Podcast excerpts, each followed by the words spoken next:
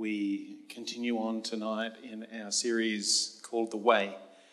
And uh, for the rest of the year, we'll be taking segments of the Sermon on the Mount and having breaks in between. Uh, we're not going to do it every week for a year, uh, it'll be a bit heavy that way, but we're going to do it in segments. And so I follow on from.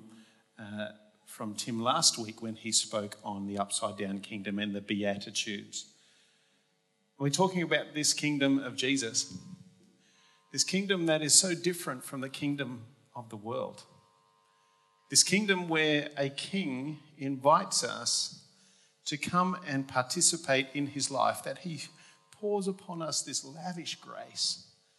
He pours upon us forgiveness and mercy, and he pours upon us this free gift of coming into his presence, and not only just that we're with him, but he is in us and he pours himself through us and taking the obedience to ourselves and turning around and obeying our king and being having allegiance and ruler, uh, being under the rulership of our king who is Jesus. This kingdom of God is so different from this world, where this world would be so much about guns and control and, and coercion and this downward pressure, especially if you're in America. Um, not here.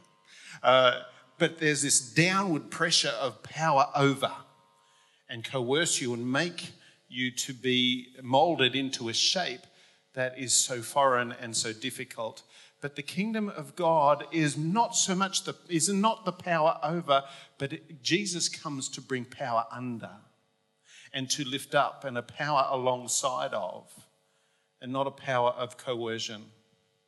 But he comes in his grace to bring transformation in our lives. So that there is that transformation to become the people who are pure in heart the people who mourn about our own sin and want to give ourselves unto uh, the leadership and rulership of God. The people who hunger and thirst after righteousness.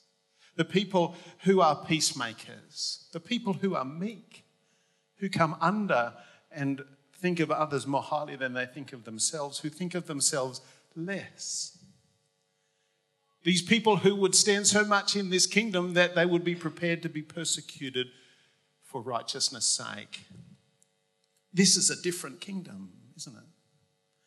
And as we continue in this study, and as we take a big picture of this, we realize that God's grace comes upon us first, and then living blessed comes second. Whereas the world is so different. If you want the reward, you've got to act right. God says, I'm good and I want to pour myself out in you because I'm good. And therefore, the reward is Him, is the forgiveness, is the mercy, is the grace. Why? Because He's good, not because we're good first. And I remember uh, a lady came to me and who I'd known for a long time and talked to me about my leukemia treatment and and she discovered, and we chatted about my being um, in full remission because of the treatment. And she said, Oh, isn't God good? And I said, Yep. You know, if I died, he'd still be good. And she went, Oh, yeah, that's right. So it's not conditional upon my healing, it's not conditional upon the favor. The condition, there's no condition of him being good because that's who he is. And so as we continue this study in the Sermon on the Mount, we can discover that there is this certain paradox in this kingdom about us as his people, about us kingdom people, about us followers or apprentices or disciples of Jesus. On the one hand, we are no different from anyone else. But on the other hand, we're completely different from everyone else. So, on the one hand, we need God. We all need God to show Himself to us. We all need His grace. We all need His forgiveness. We all need His mercy. We all need Him. We all need to know Him so that we would be with him forever. And, and it's not just that's not the goal, but the goal is that we would live life with him and his life would live be through us. We speak with other people who are the same as us. They're human beings, they're created beings, they're the same. We have that common ground. But on the other hand, the disciple is completely different to everyone else. Simply because God is different to everyone else. God is holy, everything else is corrupt. See, you don't become a Christian by believing all the facts about God. Satan knows all the facts about God. You become a Christian by being united with Jesus, by being given the gift of union with Him, spiritual union with Him. If you're a disciple of Jesus, there is this connectedness with God. Because of His grace, because of His mercy, because of who He is, He has poured that out to us and He invites us into His kingdom. He invites us to become a disciple. And so then he is the one that unites us with him. And so, because God is different from the world, his disciples are different from the world, you see. Because of that being united with Christ, there is a differentness about us. We have a reading today, and we're doing four verses, as I said before, and then there'll be four uh, follow ups or four applications at the end there's something true about people of the kingdom that Jesus speaks about. And this is uh, Matthew chapter 5, verse 13 to start with. You are the salt of the earth. But if the salt loses its saltiness, how can it be made salty again? It is no longer good for anything except to be thrown out and trampled underfoot. Now, salt the only thing we know about salt is that we shouldn't have too much, otherwise, we get high blood pressure or arteriosclerosis or something like that. So, too much sodium is no good for you. You need some sodium, but too much is no good for you. That's all we think about with salt, except that it makes stuff taste good, like potato chips and uh, things like that. But we got to understand that Jesus uses the metaphor salt because it was a very precious commodity in the time that he used it. And did a little bit of research and understood what is the symbols or what are the meanings of salt that people would have understood and will understand why Jesus said why he said about salt. But in researching salt, I found that there is lots of different meanings. Salt preserves against decay. Now, when we live in a, in a world of fridges and freezers, we don't need to salt our meat anymore, unless you have jerky or things like that. But, um, or if you're from South Africa and you have biltong. But um, what they would do to uh, preserve the meat was to rub in the salt in the meat, uh, into the meat.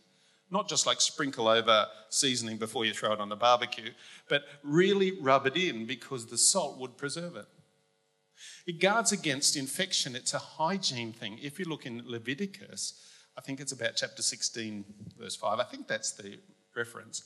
It indicates that babies would be rubbed with salt. And you think, that's weird. But it was for a hygiene thing to guard them against infection. And often covenants of salt were used to symbolize everlasting covenants, like salt put in a drink and drink it together, and those sorts of things.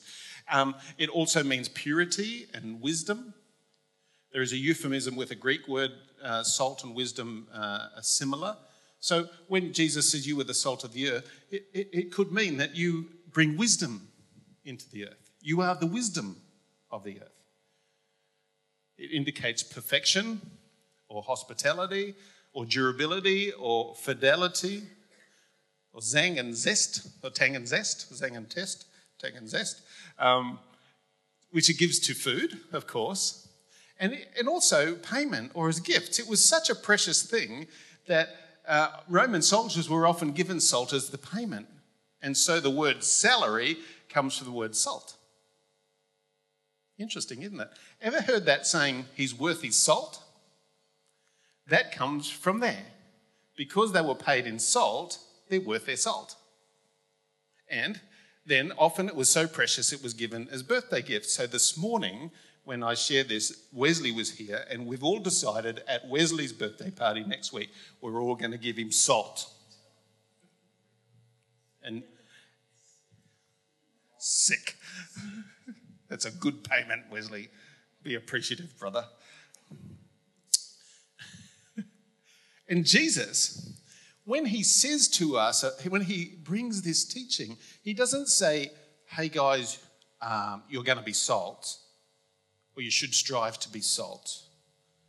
He says, You are salt.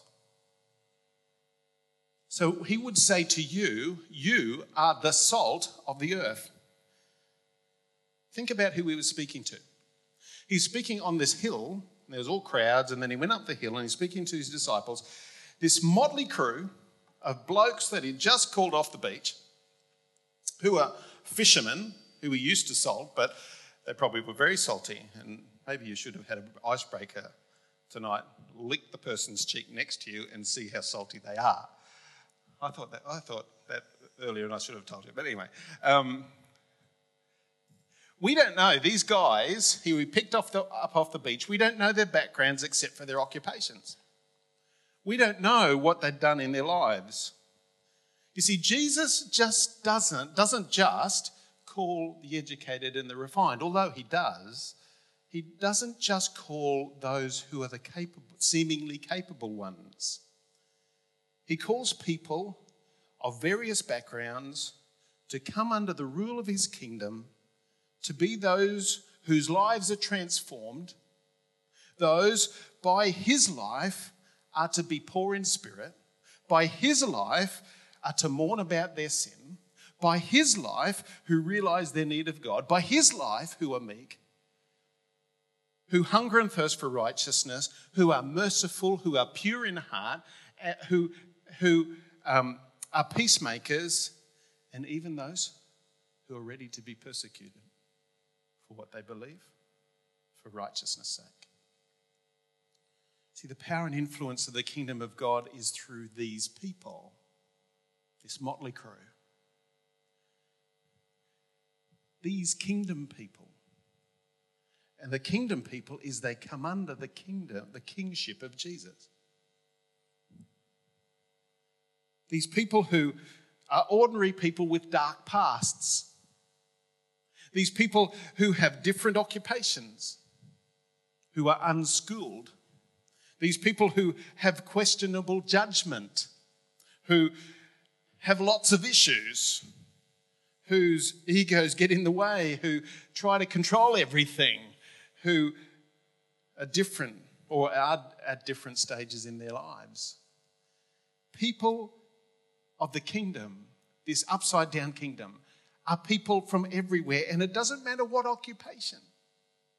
It doesn't matter where you are. God or Jesus invites us into his kingdom so that he transforms us into the people who will bring him glory. These are the people who Jesus chooses. It's the King Davids of life who murder people to cover up his adulterous acts. It's the Moses, Moseses of life. How do you have a plural of Moses? Moses. Moses of life who killed the Egyptian soldier because he's belting up on a Jew. It's the Rahabs of life who's a prostitute but is used by God to bring people into Jericho. It's, it's the Pauls of life who kill every Christian he can lay his hand on. It's the tax collector, the banker, the laborer. It's the prostitute. It's the whoever.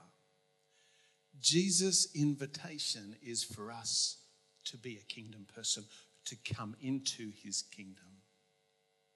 That's the invitation of Jesus. No matter where you're from, no matter what you've done, it's the invitation of Jesus.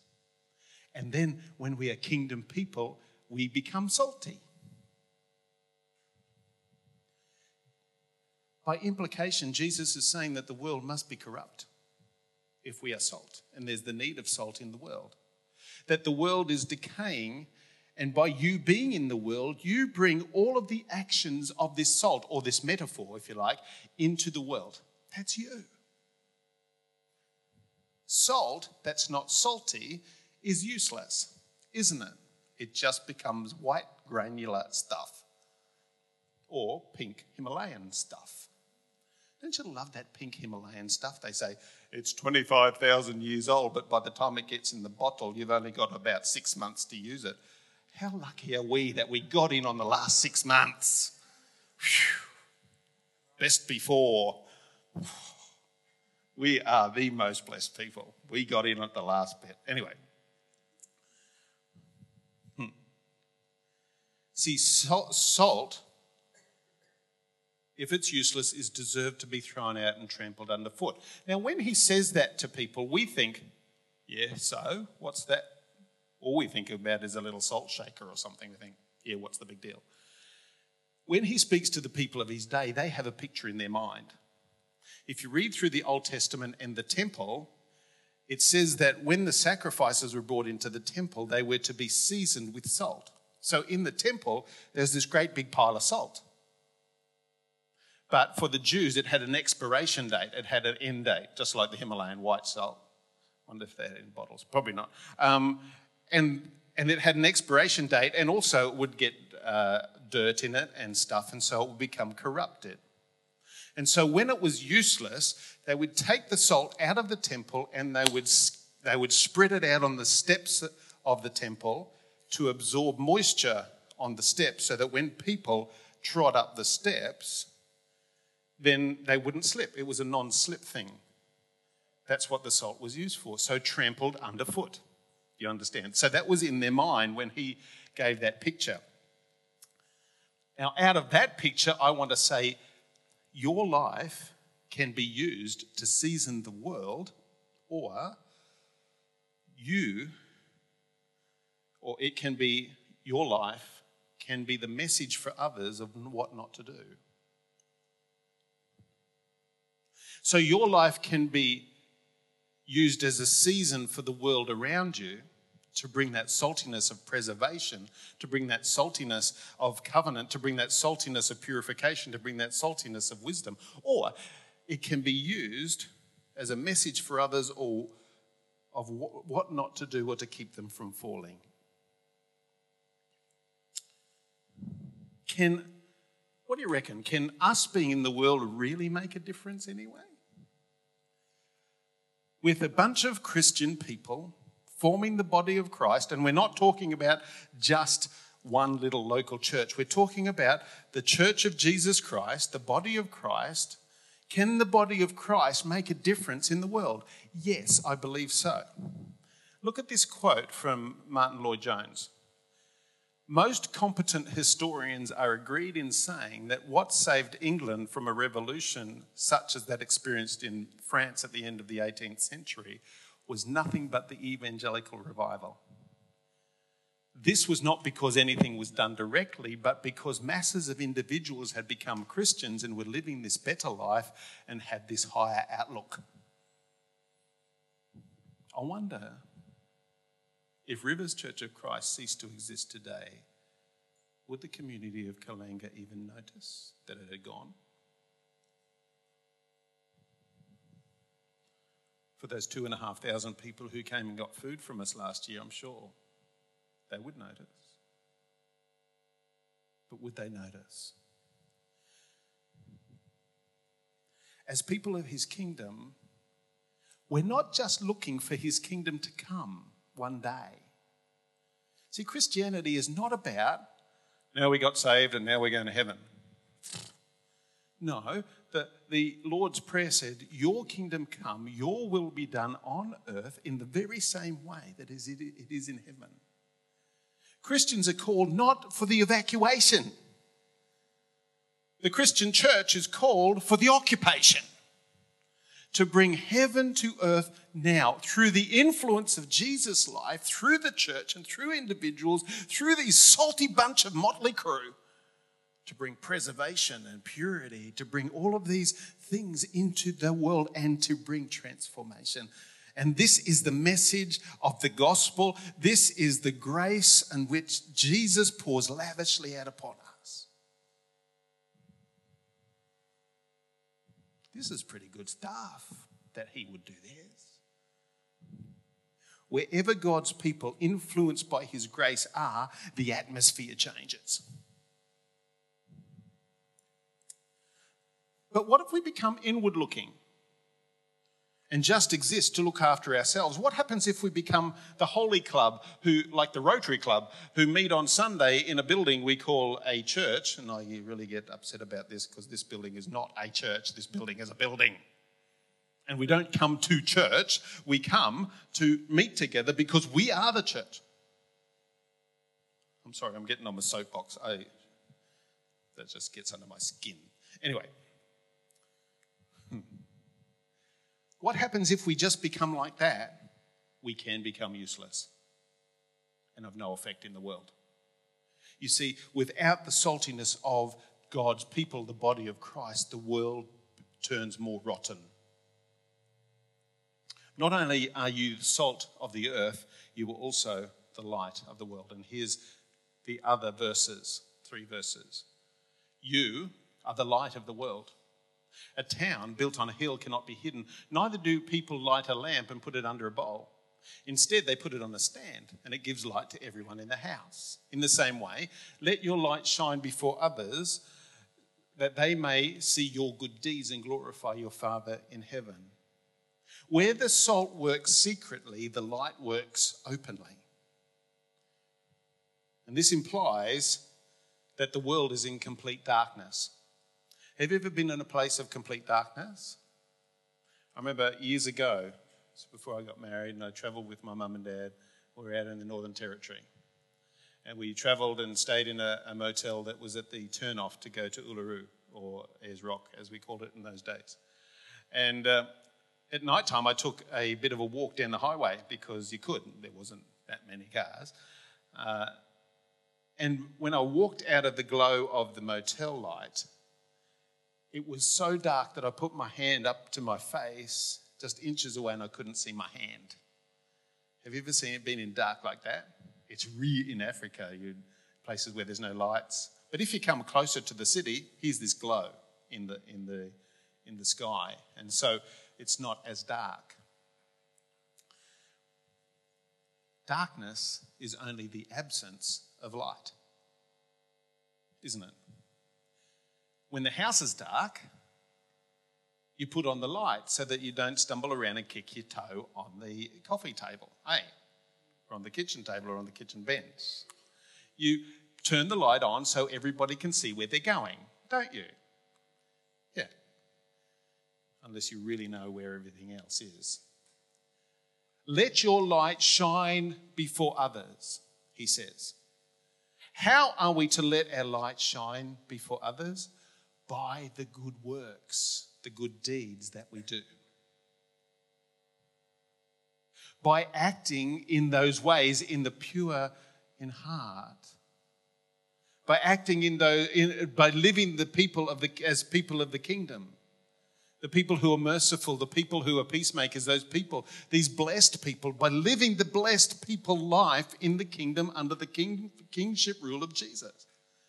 And as a result, being those people, doing those things, those good works, for what purpose? To bring glory to God and not ourselves. And that's what meek means. Do your works bring glory to God? Do you refuse to rob your employer by not being lazy on the job? Or by not taking things which don't belong to you? Do you, any employers here? Or I can say it without. As an employer, do you rob your employees but not paying them correctly or by being stingy so your profit can be more? Are you generous in your concern for your neighbours? Do you stand for what you know is right rather than taking the back seat? And let me say, my friends, we are in a culture that is, as Isaiah says in chapter 5, woe to those who make good evil and evil good.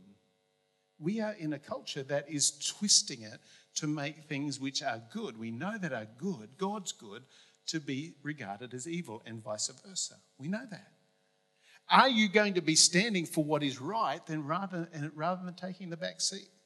And do you try to get your own way and railroad others? What your, what's your life like? Do your works or do your good deeds bring glory to God? Does your behavior do that? Look at this. This is about a guy called uh, Francois Fenelon.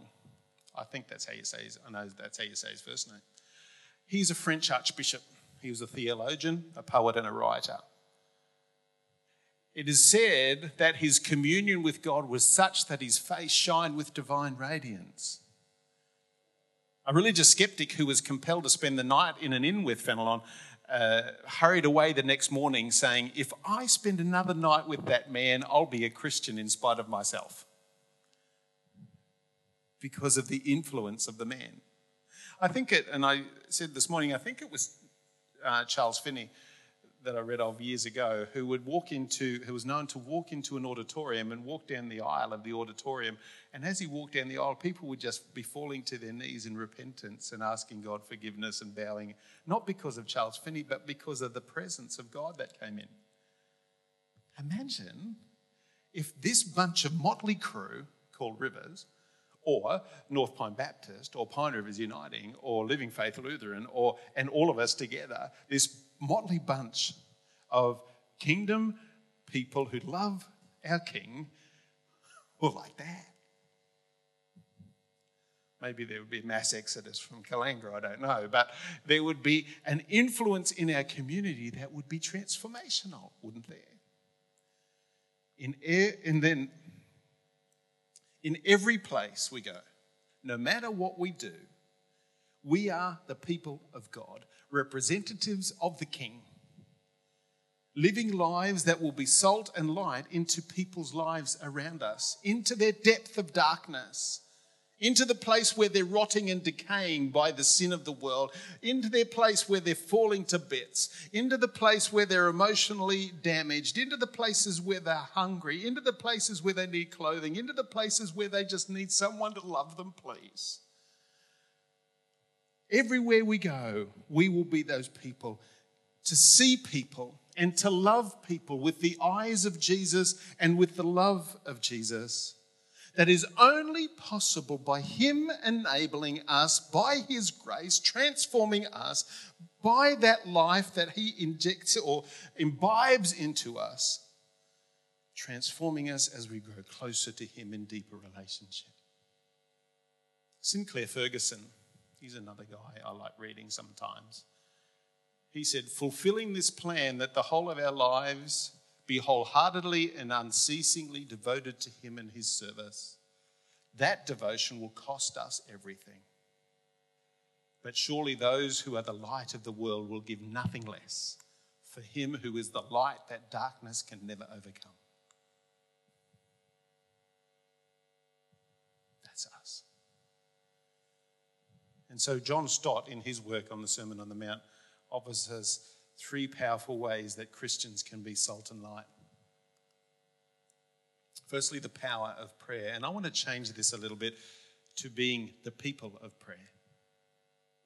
The power of prayer and the people of prayer. And in 1 Timothy 2, it says, I urge you then, first of all, that petitions, prayers, intercession, and thanksgiving be made for all people, for kings and for all of those in authority, that we may live peaceable and quiet lives in all godliness and holiness. As kingdom people, we are called to be people in the power of prayer, praying for our community, praying for our nation, praying for our world, crying out to God that He might bring His transformation through us, that we would be that salt in the earth and that light in the darkness. Secondly, the power of truth, the people of truth. We should not be, not be ashamed of the gospel. We should not be ashamed because it's true. We should not be ashamed of Jesus because he's our king. We should stand on the rooftops and on the hilltops and proclaim him, even just by our good deeds to glorify our Father in heaven, but to be his people on show and not hiding away. For it says there in 2 Corinthians 13, For we cannot do anything against the truth, but only for the truth. Thirdly, the power of example or the people of example. While the truth is powerful when it's argued, it is more powerful when it's exhibited. Thank you to John Stott for that. Isn't that true? And the fourth thing is this the power of solidarity. Jesus has called us and has established us to be his body on this earth. Now, that's not exclusively to one little local church. As I mentioned before, it includes the whole of the body of Christ. He has established us to be his body, to bring heaven to earth, to bring the will of heaven as it is in heaven to the earth, to anticipate the coming kingdom, yes, but to live in the present kingdom, to live in the king under the kingship of Jesus now, and to be those people as we read so many times in the Beatitudes. This American uh, sociologist said this We should not underestimate the significance of the small group of people who have a vision of a just and gentle world. The quality of a whole culture may be changed when 2% of its people have a new vision. Wow, 2%. Christians, we are more than 2% in the Australian culture. Let's be countercultural and stand in the gospel and in the grace of our Lord Jesus. That's my challenge to us today that we would be a people of prayer in the power of prayer, people of truth in the power of truth, people of example in the power of that example, and the people of solidarity in, this, in the power of solidarity. This is for people of the kingdom. Different people, not half hearted people, but people who go all the way, who'll stand in truth, people who'll pray and who'll be together. Will you be that people? Jesus invites you into his kingdom. He says, Come in. And he's not saying, You've got to do this before you get here. Because if we remember, Jesus spoke to the adulterous woman at the well and he says, I do not condemn you. Go therefore and don't sin anymore. In our in our estimation, we often say, Now don't sin anymore, then we won't condemn you. This is the upside down kingdom. I do not condemn you. Go therefore and don't sin. Are we going to be a people like that who bring that to other people's lives? Let's pray. Jesus, this is really confronting in so many ways. When we understand what you have said, when we understand, Lord, that we are indeed the salt of the earth and the light of the world, the preservation agents of a decaying and a corrupt world, the lights that shine into the depths of the blackness and darkness of people's lives. This is challenging. But God, we thank you that we don't have to go and do this in the sense that you have already established who we are as salt. And in your grace, and in your transforming power, and in your life imbibed through our life, then it is that we are salt in this earth. Help us, dear God, to always be a people who are seeking after you, who hunger and thirst for righteousness. Help us to be those people who are merciful, who are peacemakers. Help us to be those people who mourn over our own sin and give ourselves to you. Help us to be those people, dear Lord, who are poor in spirit. Help us to be those people, dear God. We invite you to transform us and to change us because we are people of the kingdom and you are our King. And Father, as we take of communion today, we are taking it not just as a memory of something that was done long ago, but something that is contemporary every day in the sense that is real and true, that Jesus did die, the effects of his death and resurrection happen all the time, right up until now in our lives. And as we take this communion tonight, we invite you, Lord Jesus, again afresh to take the throne of our heart. And we say thank you for what you've done. Nothing to do with us, but you did it on our behalf because you're good, because you love us, because you want to forgive us, and you want us to walk into that kingdom. Thank you. So as we take this to today, tonight, dear God, we commune with you and with each other over this meal in Jesus' name.